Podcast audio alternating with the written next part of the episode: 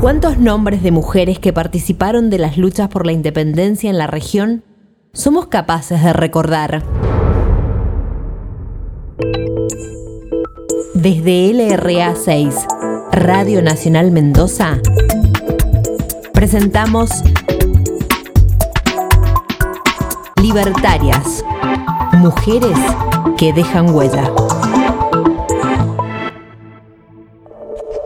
Hoy, Juana Zurduy y un ejército de leales.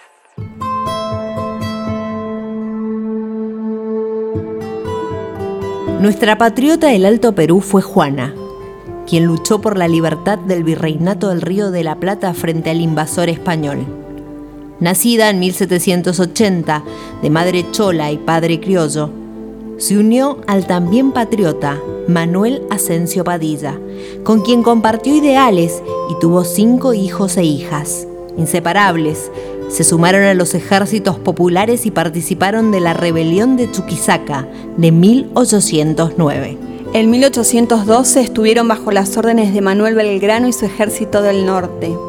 Juana organizó el Batallón de Leales, un ejército de originarios y originarias al que instruyó en tácticas y estrategias militares. Que Juana fuera mujer también convenció a muchas otras a sumarse a la lucha, quienes luego se transformarían en su cuerpo de amazonas. El año 1816 fue triunfal y a la vez trágico para ella. Ese año recibió el rango de teniente coronela. Belgrano le entregó simbólicamente su sable, pero también su compañero Padilla fue asesinado en batalla. Tras la pérdida, asumió la comandancia de las guerrillas. Juana peleó en más de 15 batallas.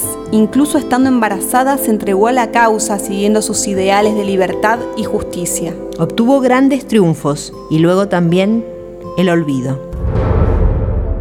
Por eso falleció en 1862, en la más absoluta pobreza.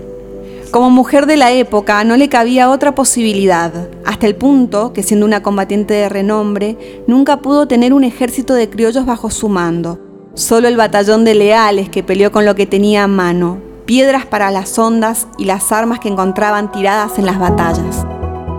En 2009, la entonces presidenta de la Nación Argentina, Cristina Fernández de Kirchner, ordenó su ascenso al grado de generala en un homenaje a post-mortem.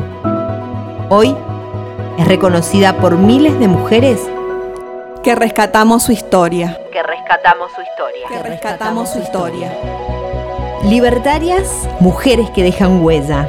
Una creación e investigación de Mariana Baizán, publicada por las Juanas Editoras y Chirimbote. María, María es un don, es el dueño